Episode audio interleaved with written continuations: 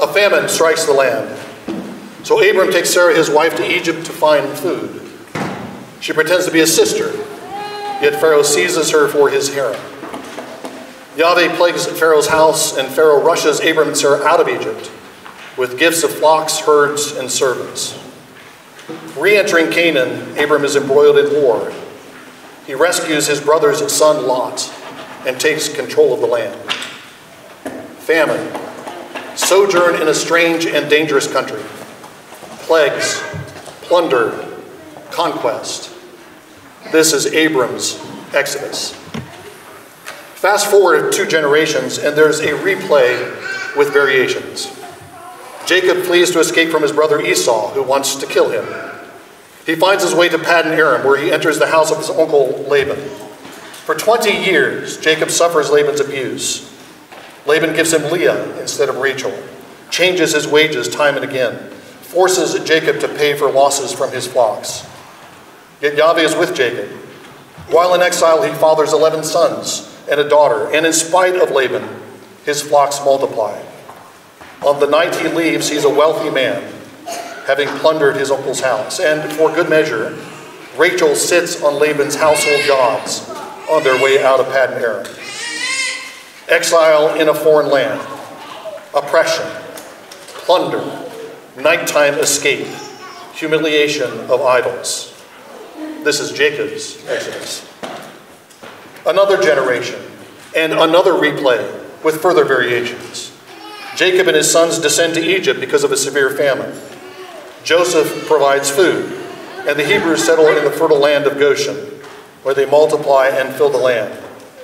They become exceedingly strong, strong enough to alarm Pharaoh, who enslaves the Hebrews and starts slaughtering their infant sons. When Yahweh hears the cries of his people, he sends Moses to demand that Pharaoh allow Israel to sacrifice in the wilderness. Pharaoh refuses, so the Lord devastates Egypt with plague after plague. He targets Egypt's gods. Egyptians worship the Nile, but Yahweh turns it to blood. Egypt has frog and scarab gods, but Yahweh fills the land with st- stinging insects and invasive, stinking frogs. Egyptians worship the sun, but Yahweh blots out the sun with a darkness so thick it can be felt. Egyptians believe Pharaoh is an incarnation of the god Ra, but Yahweh topples him too. As Miriam, the sister of Moses, sings of the sea, the horse and his rider are thrown into the sea. In the last plague, the angel of death passes through the land at night, defending the houses marked with the blood of bulls, blood of lambs or goats, but slaughtering the firstborn sons in every unmarked house. Pharaoh had seized Yahweh's son Israel, so Yahweh retaliates by taking Egypt's firstborn sons. And in one last humiliation, Israelite women go from house to house, asking for gold and silver and clothing. Women gathering the plunder of mighty Egypt. Famine, sojourn in a foreign land, oppression and murder, plagues, deliverance, plunder, the powerful fallen from their thrones, idols humbled and shattered. This is Israel's exodus. I could go on and on and on. Every judge in the book of Judges is a minor league Moses. Every deliverance in the book of Judges is a replay of the Exodus. Threatened by Saul, David sojourns among the Philistines, where he's fruitful and multiplies. And eventually he returns to the land to conquer and to rule it. During Hezekiah's reign, Sennacherib besieges Jerusalem until the angel of death the same angel that slaughtered the firstborn of Egypt kills 185,000 Assyrians in one night. Haman tricks the Persian king Ahasuerus into proclaiming a decree against the Jews. But Yahweh sends deliverance in the middle of the night when the sleepless king consults his chronicles and remembers the heroism of Mordecai the Jew. The Lord cunningly turns Haman's plottings against him, and the Jews slaughter the enemies who intended to slaughter them. The Lord drives Israel and Judah into exile, yet prophet after prophet promises a new exodus, water in the wilderness, a procession to the land led by Yahweh himself, the humiliation of the gods of Babylon, Zion rebuilt in glory. And in the return from exile, these promises of a second exodus are fulfilled. The entire Old Testament is a book of Exodus, a history of deliverances and liberations tales of Yahweh's daring last minute rescues under cover of night. Israel's enemies are thrown down, and Israel is exalted. Idols are crushed. And Israel's history is a history of Exodus because Israel's God is a God of Exodus. A God who hears the cries of his people, a God who visits them in their distress, a God who takes vengeance against his rivals, a God who will not rest until he has shaped a world that fulfills his first commandment There shall be no other gods before me. We turn to page two of the New Testament, and it starts all over again. In the second chapter of Matthew, another murderous king is killing infant children, and again the angel of the Lord intervenes to whisk one child to safety. It's another Exodus, but it's all backwards. The king isn't Pharaoh, but Herod, king of the Jews. The land where infants are slaughtered isn't Egypt, but Judea. The safe haven isn't the land of promise, but Egypt.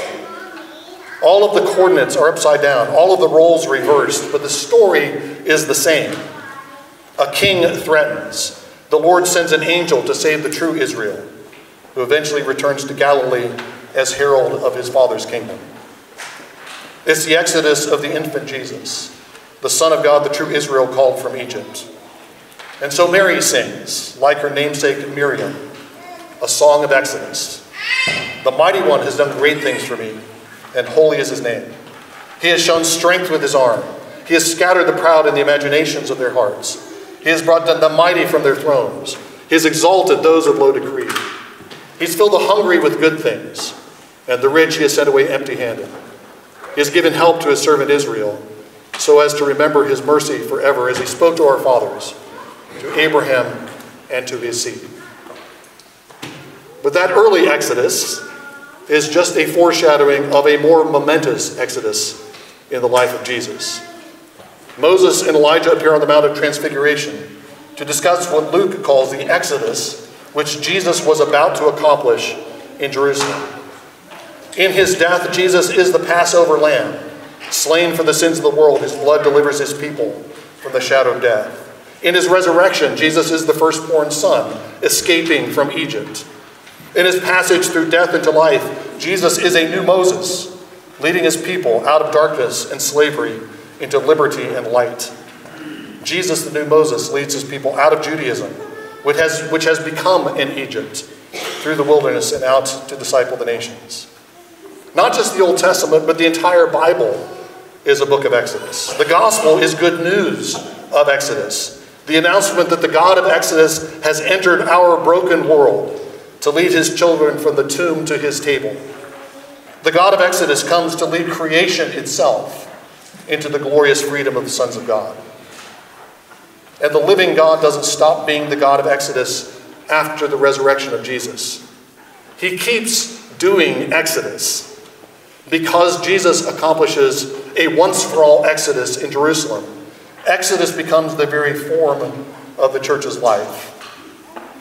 And that's what Acts 12 is all about. The chapter begins with Herod the king.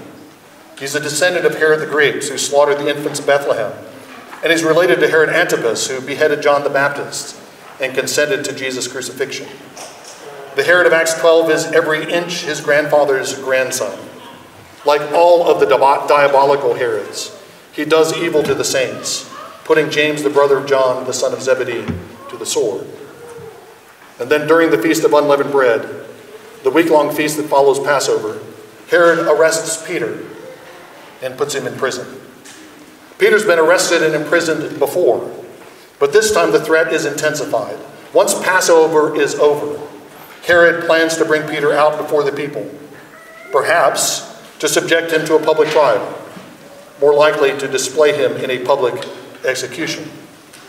While Peter is in prison, an angel comes by night, filling the dungeon with heavenly light. He strikes off Peter's chains, ushers him past the four guards, and opens the iron gate that leads into the street. Peter goes to the house where the disciples are praying, and a servant girl, Rhoda, comes to the gate, sees him, and rushes back inside with the glad news. The others don't believe her, but Peter keeps knocking like the rejected bridegroom of the Song of Songs until they open the gate and bring him inside. We've seen this before. Every last bit of this we've seen before. Peter is sleeping, and sleep is a symbolic death. Prison is a symbolic grave. Peter expects to receive a death sentence the next morning. He is in jail, yet he comes out the other side. A resurrected man led by an angel of the Lord. He appears unexpectedly at Mary's gate and is himself mistaken for an angel. Women discovered the empty tomb of Jesus and told the apostles, but the apostles didn't believe until Jesus appeared to them. And so too Peter, like Jesus, appears to a woman, Rhoda, who announces his presence while others doubt. Raised from the dead, Jesus is reunited with his disciples, and Peter too rejoins the believers in Mary's house. Peter and John visit Jesus' tomb, and after his resurrection from prison, Peter goes to the home of John, who is also called Mark. Like the risen Jesus, Peter commissions a new leader for the Jerusalem church, another James, this one the brother of Jesus. Like the risen Jesus, Peter mysteriously sips away to another place. Jesus passed through an exodus during the Feast of Unleavened Bread arrest, trial, death, burial, resurrection, appearance, ascension. And by his Spirit, Jesus replicates that same exodus in the life of Peter arrest, imprisonment, miraculous release, appearance, departure. And Peter's prison break is yet another variation on the original Passover and Exodus. Like Israel's Exodus, Peter's Exodus is on the heels of a famine which has been spreading throughout the entire Roman Empire. Peter is arrested by a king who slaughters innocents. Sitting in Herod's prison, he's like Israel, prisoners in misery and chains, as Psalm 107 describes it. While Peter languishes, others pray for his release, their prayers rising like the cries of Israel from the land of Goshen. Peter is plucked by night by the angel of the Lord, now an angel of life. Israel ate the Passover, as we heard in our Old Testament reading, with their robes girded, sandals on their feet, staffs in their hands. They ate in haste, ready to leave at a moment's notice. Peter dresses hastily for the journey out of the iron prison. Gird yourself, put on your sandals, wrap your cloak around you, and follow me, says the angel. Israel's escape takes down Pharaoh's army, and Peter's exodus takes down four quartets of soldiers from Herod's forces. Herod had intended to bring Peter out to kill him. Instead, the Lord brings Peter out, and Herod has to content himself with killing his own soldiers, who die like the firstborn sons of Egypt at the first Passover. The last 12 verses, the last verses of Acts 12 look like a detached addendum, but they're not. The chapter ends where it began with the bloodthirsty opportunist King Herod. Now everything about him is royal. Blastus is the royal chamberlain. Tyre and Sidon are fed by the king's country. When Herod meets the representatives of Tyre and Sidon, he puts on his royal robes and takes his royal throne.